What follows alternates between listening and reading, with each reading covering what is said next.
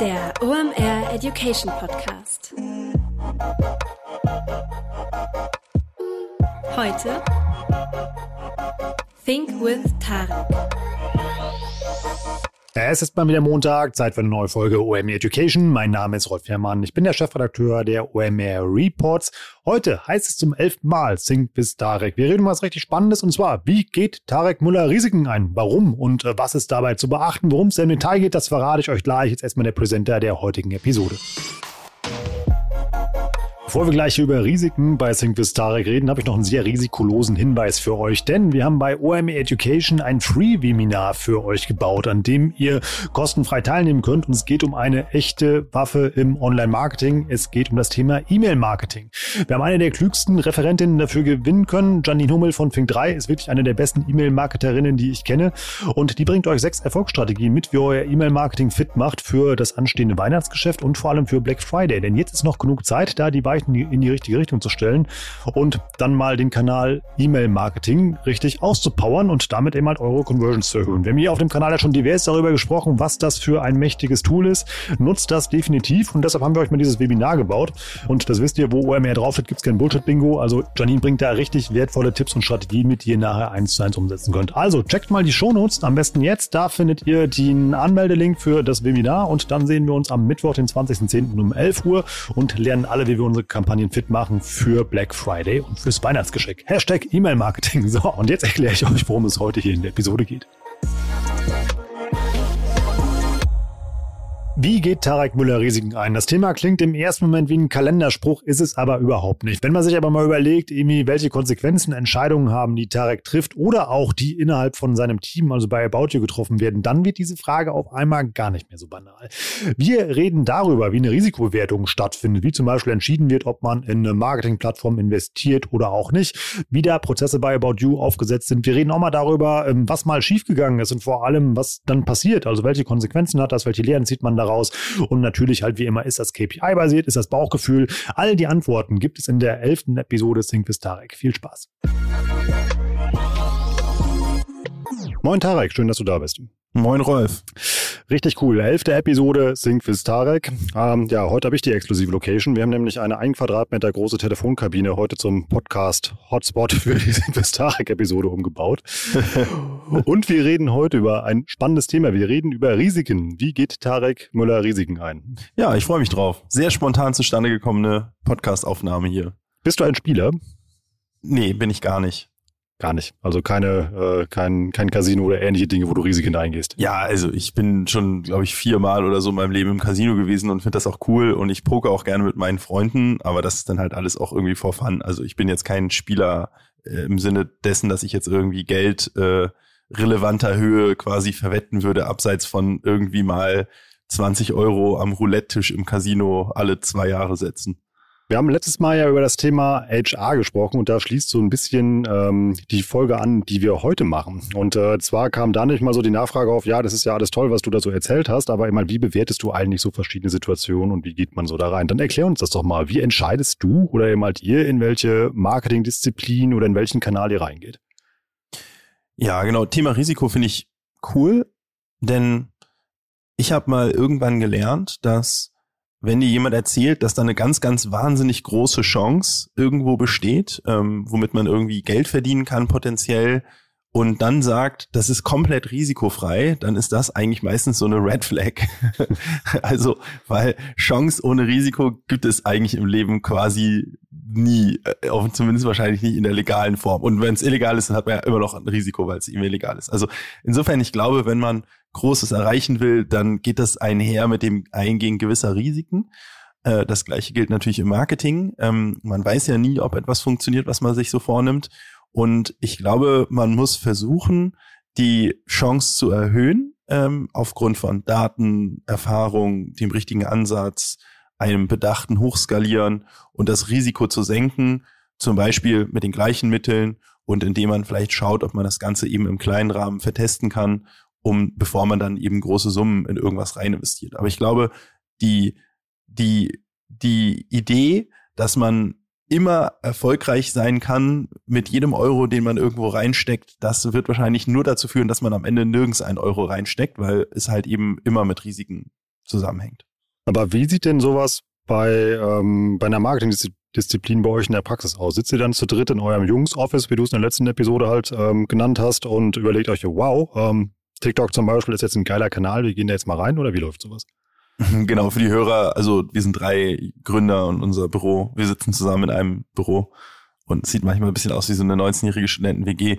Darauf, glaube ich, war gerade die Referenz äh, für diejenigen, die es letztes Mal nicht gehört haben. Wir haben auch Frauen im Unternehmen, ja, sogar mehr als Männer und auch mehr Frauen in Führungspositionen als wir Männer haben. Ähm, trotzdem, also Hannes, Sebastian und ich sind nicht, äh, sind, also wir entscheiden nicht zu dritt irgendwie über eine Investition im Marketing. Dadurch, dass das Marketing-Thema eben bei mir liegt innerhalb ähm, der Geschäftsführung und wir sehr arbeitsteilig unterwegs sind, ist es also eine Entscheidung, in der die jetzt nicht involviert sind, in dem Sinne, sondern die sind dann schon eher in ganz, ganz großen Entscheidungen involviert. Aber jetzt das Vertesten neuer Kanäle ist nichts, wo die involviert sind. Und das ist auch oft tatsächlich auch nichts, wo sogar ich involviert bin. Das heißt, ähm, unsere Teams haben schon eine gewisse Autonomie, ähm, dass sie halt neue Ansätze, neue Kanäle, müssen ja auch nicht immer neue Kanäle sein, können ja auch neue Ansätze innerhalb eines Kanals sein, neue Creatives eben selbstständig testen können. Ähm, es gibt manchmal Kanäle, wo man das halt eben permanent macht. Dann haben wir Testbudgets oder Kampagnen, die explizit fürs Testen sind, die wir dann zum Beispiel beim Betrachten der ähm, Return on Investments oder Kosten-Umsatz-Relation tatsächlich auch rausnehmen, ähm, weil die im Prinzip das Ergebnis eben verreißen würden. Ähm, aber von den aller, allermeisten Tests, die wir im Unternehmen fahren, erfahre ich im Zweifel wahrscheinlich auch noch nicht mal was. Ähm, und wenn wir uns dann überlegen, neue Kanäle anzugehen, dann ist es auch oft eben relativ organisch. Also nehmen wir ein Beispiel wie TikTok, weil das jetzt ja gerade so ein bisschen in aller Munde ist, ne? ähm, dass TikTok irgendwie möglicherweise relevant werden könnte. Das war ja schon vor ein paar Jahren absehbar.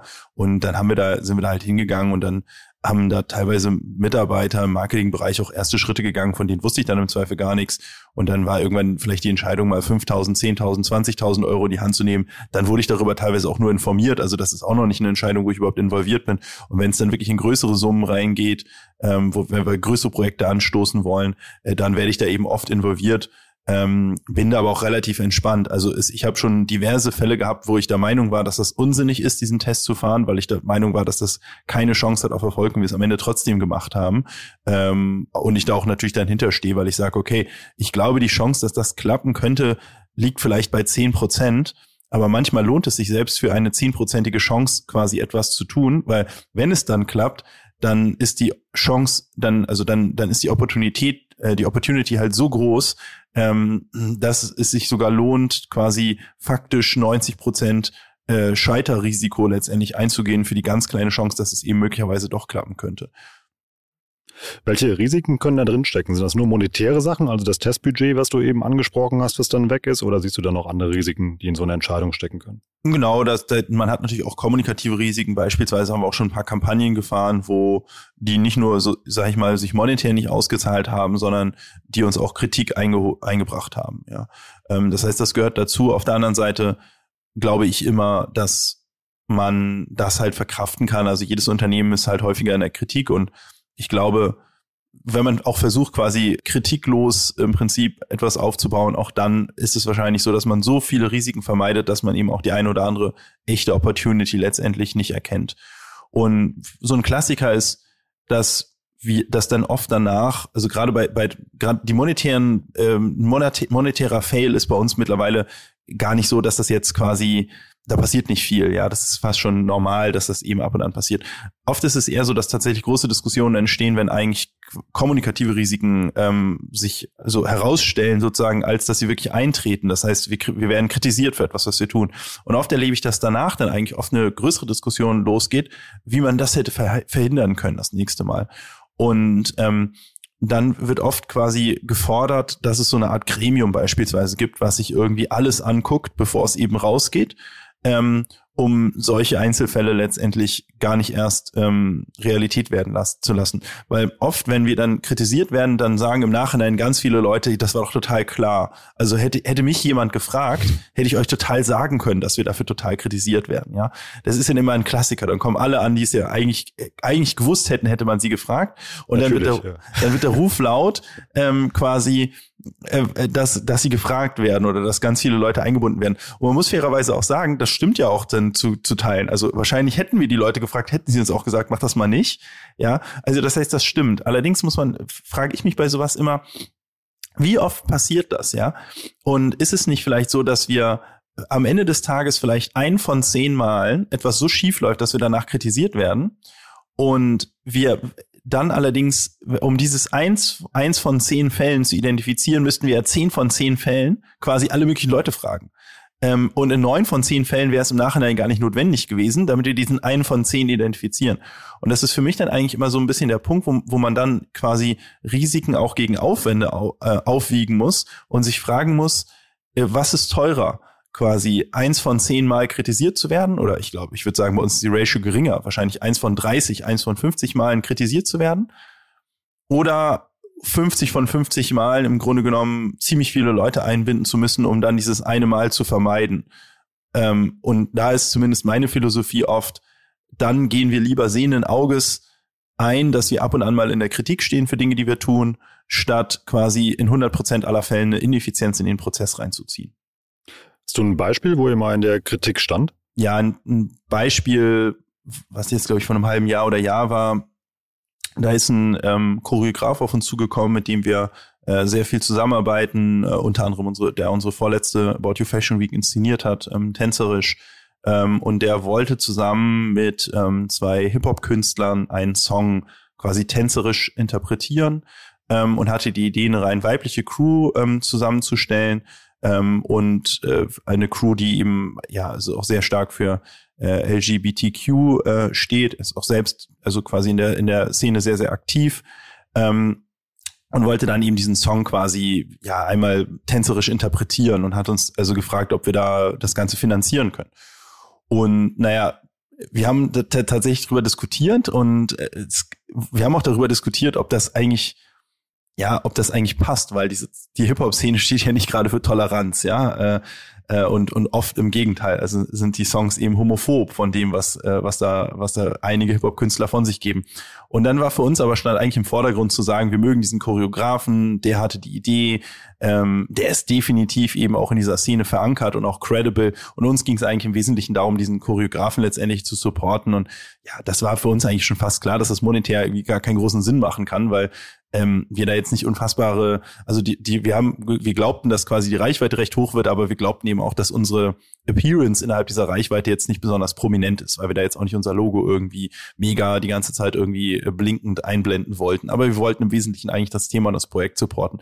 Naja, und da gab es natürlich auch eben, wie gesagt, die Stimmen, die sagten, naja gut, also die Hip-Hop-Szene, das ist jetzt irgendwie, äh, ich sag mal, ein, ein, gutes Projekt, aber vielleicht aus der falschen Richtung, ja, wenn das eben aus der Hip-Hop-Szene kommt. So, äh, gesagt, getan, wir haben es trotzdem umgesetzt und am Ende standen wir für genau das in der Kritik, ähm, dass halt doch eigentlich, also was, was erlauben About You, ja, äh, quasi dort zwei Hip-Hop-Künstler zu nehmen, die eben in ihrer Vergangenheit schon auch fragwürdige Texte teilweise rausgehauen haben äh, und dann eben so ein, so ein Projekt rauszuhauen. Und da muss man im Nachhinein sagen, ja klar, im Nachhinein war es wahrscheinlich dann unklug und ganz viele Leute haben uns danach dann auch gesagt, auch innerhalb unseres Unternehmens, auch als es direkt rauskam, schon gesagt, boah, das fühlt sich nicht gut an. Und ja, als es dann draußen war, haben wir auch selbst gesagt, das fühlt sich nicht gut an. Dann haben wir da auch keine Reichweite mehr draufgehauen, aber dann ist das Kind auch schon gewisserweise in den Brunnen gefallen. Ne? Und dann steht man dafür halt in der Kritik und dann hat man da eben Geld verbrannt, steht in der Kritik.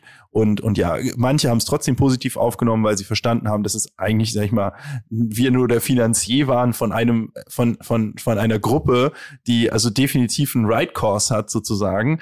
Ähm, gut, aber die Mehrheit hat, hat uns eben dafür kritisiert und das konnte ich auch komplett nachvollziehen, die Kritik. Also ich äh, will mich mich auch, will das gar nicht schönreden, weil das war auf jeden Fall doof. Also das hätte, oder das hätte man mal einfach schlauer machen können, weil ich glaube, die Gruppe zu unterstützen war der richtige Ansatz. Das Mittel, was die Gruppe am Ende des Tages gewählt hat, gar nicht wir, war, glaube ich, nicht die richtige Wahl.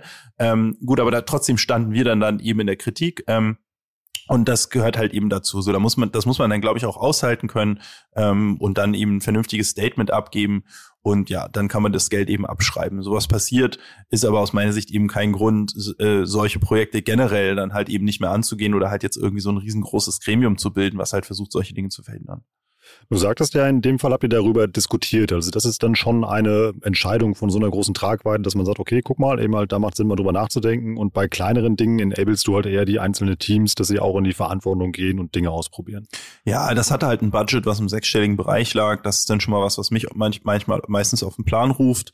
Ähm, und es, es ist eben nicht ganz es war nicht ganz straightforward, dadurch, dass halt relativ klar war, dass es eigentlich eher ein Support von Leuten ist, die wir cool finden und nicht unbedingt kommerziellen Return on Investment bringen wird. Das ist dann auch wieder ein Thema, was mich auf den Plan ruft. Und das dritte war halt eben schon, dass es schon in diesem kleinen Projektkreis auch die Diskussion gab, ob das jetzt so klug ist. So, und mhm. das ist dann auch wieder ein Thema, was mich auf den Plan ruft. Ne? Das war jetzt der Grund, warum, der Grund, warum ich da jetzt in dem Fall dann auch involviert war. Ich wollte daraus, darauf raus, weil das habe ich ja aus den letzten Gesprächen so gemerkt, ihr macht ja eigentlich nichts, was nicht KPI getrieben ist. Also wo irgendwelche Daten hinterstecken oder sowas. Gibt es da irgendwie einen Schlüssel, den ihr verwendet, eben halt um so Entscheidungen zu treffen und Risikoabwägungen zu machen? Wir skalieren nichts, was nicht KPI bewiesen ist, aber das heißt nicht, dass wir nichts machen, was nicht KPI bewiesen ist. Wir machen ganz oft Dinge, die wir nicht mit KPIs herleiten können die Problematik, glaube ich, bei neuen Kanälen und neuen Initiativen ist, dass man oft eigentlich vielleicht gar nicht das richtige Metriken-Set hat, um die zu erfassen. Und deswegen machen wir sehr oft Dinge, die nicht über KPIs herleitbar sind. Aber wenn wir danach sagen, boah, das fühlt sich irgendwie gut an, wir glauben irgendwie, das macht eigentlich Sinn, dann sagen wir halt so, okay, aber das können wir dann ja wohl auch beweisen. Und dann mhm. ist es aber oft so, dass wir erst im Nachhinein eigentlich verstehen, was wir da getan haben und die richtigen KPIs sammeln. Oft haben wir die richtigen Datenquellen auch gar nicht. Und wenn wir dann entscheiden, es in die Skalierung bringen zu wollen, dann müssen da auch entsprechende KPIs hinterstehen. Und die KPIs müssen am Ende des Tages immer in einem Return on Investment auf den Umsatz münden. Aber die Herleitung und auch die, die, die, die, die Datenbeschaffung ist im ersten Schritt gar nicht, gar nicht so einfach äh, in vielen Fällen. Also so eine Art so Plan, Do, Checked, Act-Zyklus, eben halt, um auch erstmal eine Basisdatengrundlage zu schaffen, auf der man dann argumentieren kann, wenn man so einen Test fährt. Ja, nee, nach dem Test oft. Also mhm. tatsächlich ist es vorm Test oft mhm. so, dass wir einfach auch tatsächlich aus dem Bauchgefühl heraus Dinge entscheiden. Auf, mhm. Das ist natürlich ein educated Bauchgefühl. Ja, also ein educated guess, sage ich mal, weil wir im Grunde genommen ja schon wissen, was unsere Daten sind und auf welche Ziele wir hinausarbeiten wollen, aber trotzdem Sachen nicht unbedingt immer herleiten können dann ähm, sofort und deswegen dann schon manchmal aus dem educated guess heraus im Prinzip Dinge ausprobieren, sie dann aber nicht in die Skalierung bringen, wenn wir es dann nicht aber auch in irgendeinem Punkt im Zweifel danach eben auch beweisen können, dass es Sinn macht. Kurze Unterbrechung, danach geht's weiter. Wir reden ja heute über das Thema Risiko und ich kann euch von einem Risiko berichten, was sich für euer Online-Marketing erledigt hat. Und zwar ist es wieder legal möglich, WhatsApp-Newsletter zu verschicken. Richtig gute Nachricht, denn WhatsApp ist aus meiner Sicht einer der unterschätztesten Marketingkanäle, die es gibt. Das Ganze läuft unter dem Stichwort Conversational Commerce. Damit solltet ihr euch auf alle Fälle mal beschäftigen. Warum? Wir als Kunden und Anwender mögen das. Mein Kollege Robert hat mir neulich von einer Autowerkstatt erzählt, die ihren Kundensupport über WhatsApp ab abwickelt. Ähm, ja, gerne mehr davon. Es ist einfach ein richtig guter Weg im B2B, im B2C und im E-Commerce, seine Kunden happy zu machen und mit denen in Dialog zu treten. Das wissen auch unsere Partner Messenger People und die haben für euch ähm, ein passendes Playbook geschrieben. Da sind 20 Cases drin von Leuten, die die Software von Messenger People nutzen. Das Ganze ist vollkommen DSGVO-konform. Diese Frage ploppt ja immer wieder auf, wenn man sich mit dem Thema WhatsApp beschäftigt. Also die Bedenken könnt ihr über Bord schmeißen und lest einfach mal in dieses Playbook rein. Also da sind richtig coole Cases dabei. Da ist BMW dabei, da ist TUI dabei, Erwin Muller ist dabei dabei und die zeigen euch mal, was man mit dem Marketingkanal WhatsApp so machen kann. Wie kommt ihr daran? Ganz einfach. Einfach mal gehen auf messengerpeople.de slash education-playbook. Das Ganze packen wir auch noch mal in die Shownotes. Wenn ihr jetzt gerade so schnell den Link nicht mitschreiben konntet, lest da mal rein. Lohnt sich. Richtig gute Cases und ja, macht das Internet für uns alle ein bisschen besser und nutzt WhatsApp für euer Marketing. Jetzt gehen wir wieder rein in die Folge mit Tarek.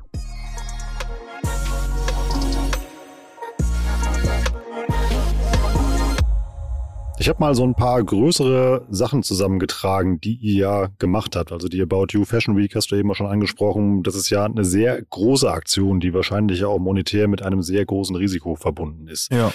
Ähm, wie wägst du solche Entscheidungen ab?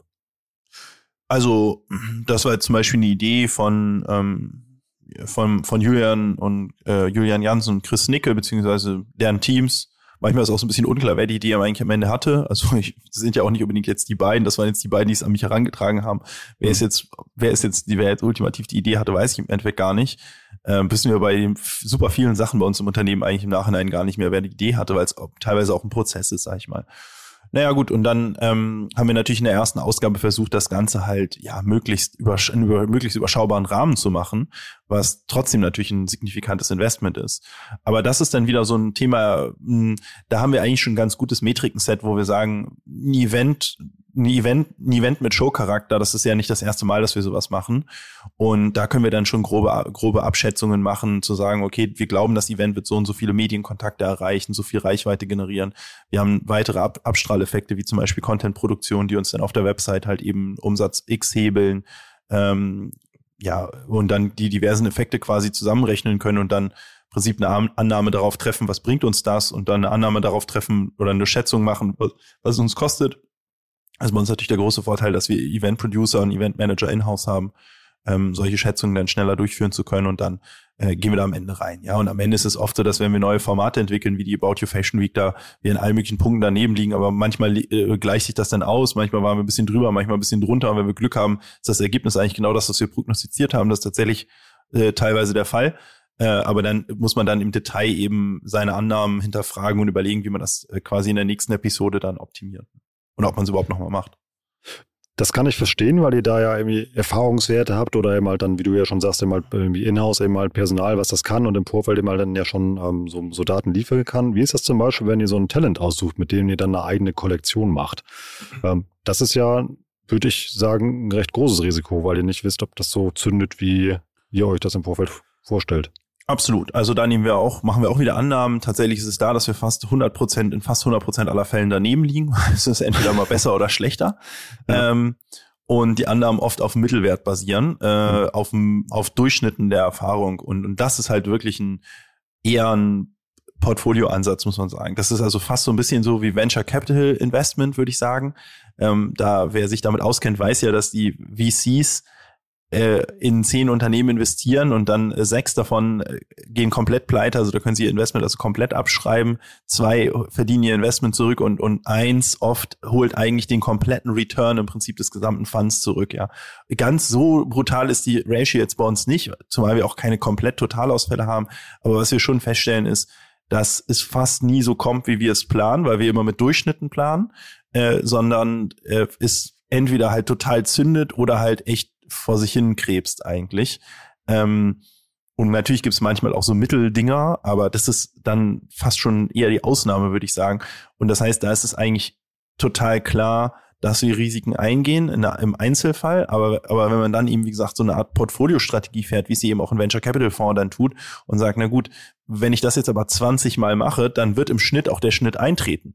Ja, ähm, äh, auch wenn es im Einzelfall quasi eine hohe eigentlich eine hohe Fehlerquote hat, sag ich mal, in den Annahmen nach oben und oben, äh, nach oben und unten.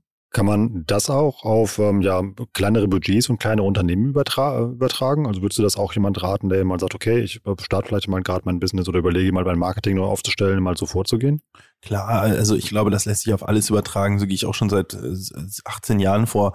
Äh, man muss es ja, wie gesagt, gar nicht immer auf die großen Dinge oder Kanäle machen. Das gleiche gilt ja, sag ich mal, wenn man Instagram-Ads schaltet, jetzt mal ganz blöd gesagt, dann würde ich jedem empfehlen, dass man irgendwie permanent Experimente im Bereich der Creatives fährt. Und äh, wenn man, wenn man irgendwas hat, was sehr gut funktioniert, sag ich mal, im Creative, dass man dann trotzdem halt regelmäßig einfach mal das Creative, also dieses Werbemittel, halt komplett anders baut und, und im Prinzip vertestet ähm, und komplett andere Ansätze eben wiederum fährt, um, um ständig im Prinzip zu versuchen, eben etwas noch Besseres zu finden, selbst wenn es dazu führt, dass man wahrscheinlich in neun von zehn Fällen die Tests eben nicht erfolgreich sind, reicht, ist das trotzdem ein lohnenswertes Investment, quasi bei, bei, wenn man sagt, man investiert beispielsweise pro Creative, sag ich mal, zwei, 300 Euro, das reicht ja oft schon, um rauszufinden, ob das fliegt oder nicht, dann heißt das eben faktisch neunmal hat man, sag ich mal, 200 Euro ver verknallt, ja, das heißt, es ist keine Ahnung, 1800 Euro Verlust, ja, dafür, dass du einmal letztendlich ein Creative findest, was dann funktioniert, aber wenn es, wenn du ein Creative hast, was funktioniert, dann kannst du es ja plötzlich so sehr skalieren,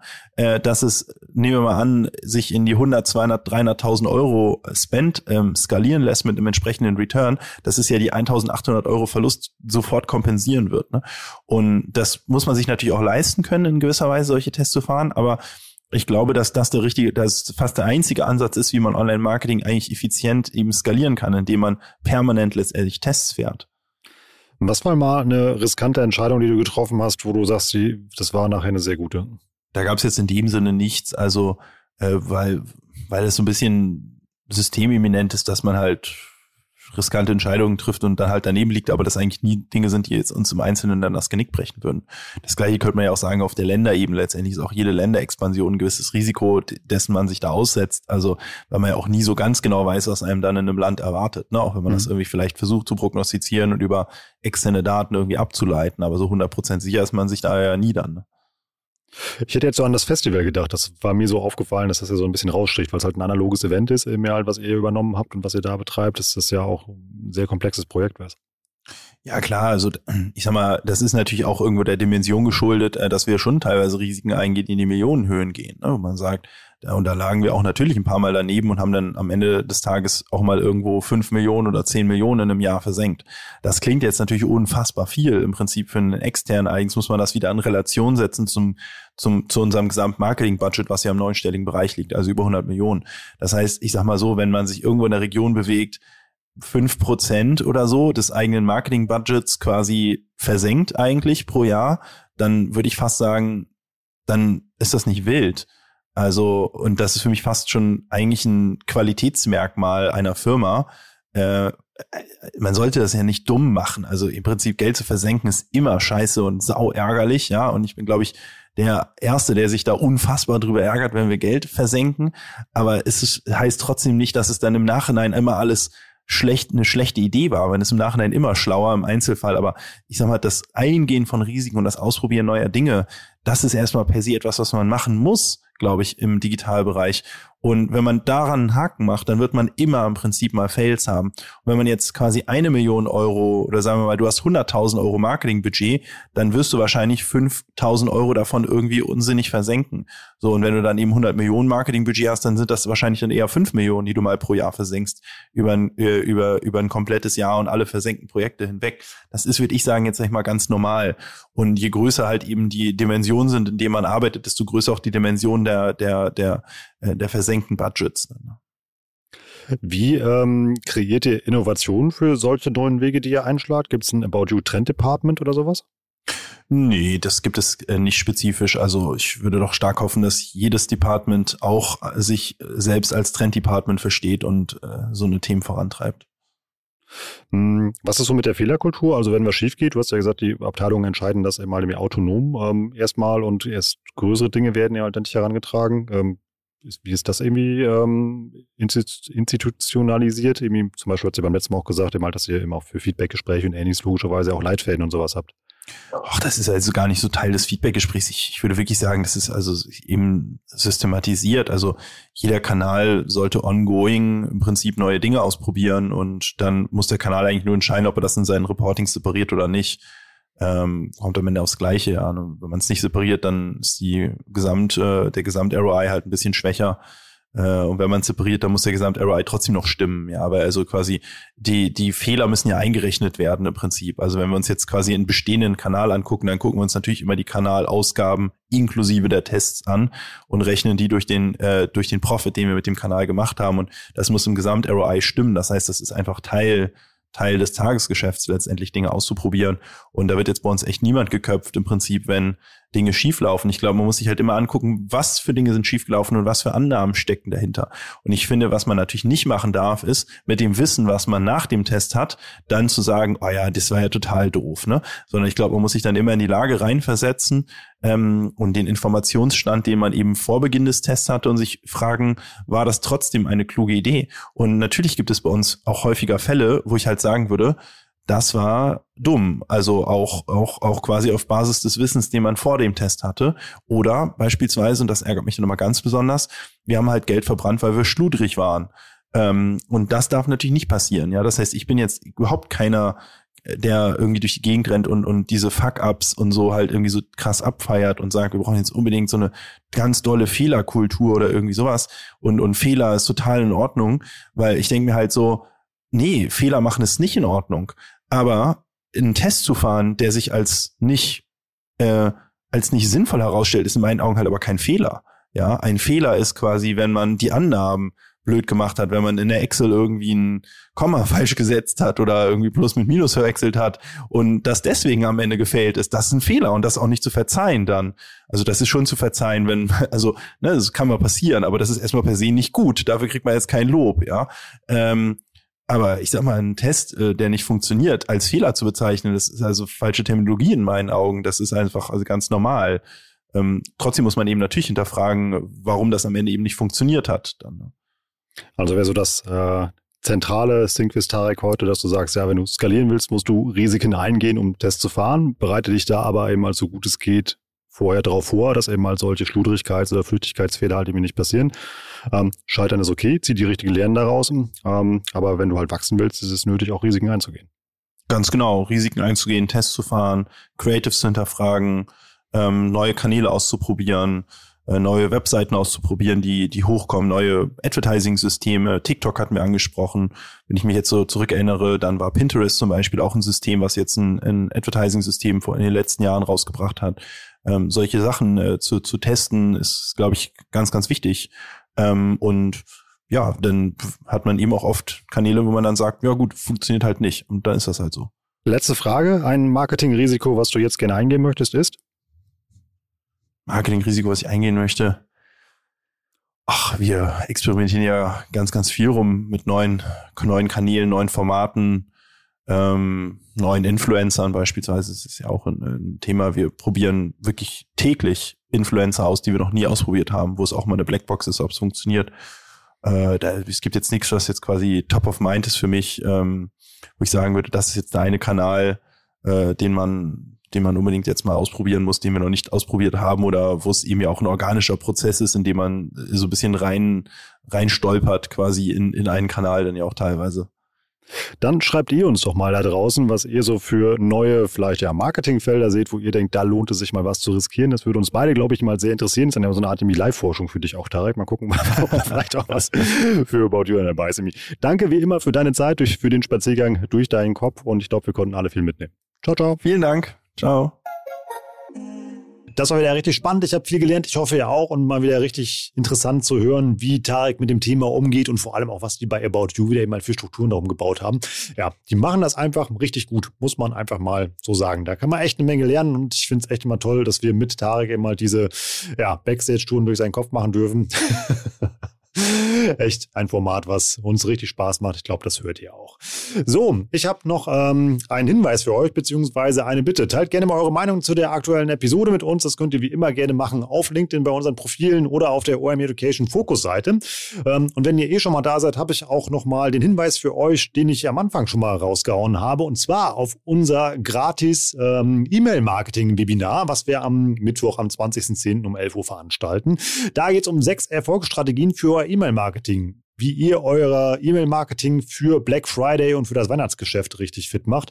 Richtig cool, wie immer mit dem OMR Qualitätssiegels, kein langweiliger Agenturpitch. Wir haben eine richtig smarte Referentin am Start, die sich richtig gut mit dem Thema E-Mail-Marketing auskennt. Janine Hummel von Think3 erklärt euch da mal sechs Erfolgsstrategien für euer E-Mail-Marketing und dann könnt ihr eure Conversions am Black Friday und im Weihnachtsgeschäft mal richtig nach oben ziehen, denn E-Mail-Marketing ist da echt ein relevanter und mächtiger Kanal, wenn man gutes Online-Marketing machen möchte. Haben wir hier auf dem Kanal Kanal auch schon divers besprochen. Also checkt mal den Link äh, zur Anmeldung, den findet ihr in den Show Notes. Dann sehen wir uns am Mittwoch, den 20. zu unserem OM Education Webinar zum Thema E-Mail-Marketing. Wie gesagt, Teilnahme kostet nichts und ihr könnt da einfach mal richtig tolle Strategien mitnehmen. Also meldet euch jetzt am besten direkt an. Außerdem könnt ihr uns auch noch einen Gefallen tun als äh, ja, iPhone-Besitzer oder Apple Podcast-Hörer. Lasst uns gerne ein paar Sterne da oder schreibt ein paar nette Worte da als Rezension. Das hilft uns ungemein, das Format so ein bisschen in die Breite zu treiben. Empfehlt das auch gerne Leuten weiter oder schreibt auch gerne selbst mal einen Post dazu. Wie steht ihr mit dem Thema Risiken? Seid ihr risikofreudig? Seht ihr das anders?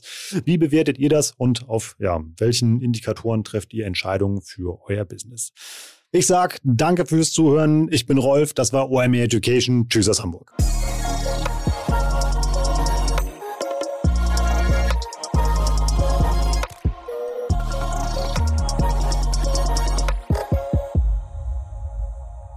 Dieser Podcast wird produziert von Podstars bei OMR.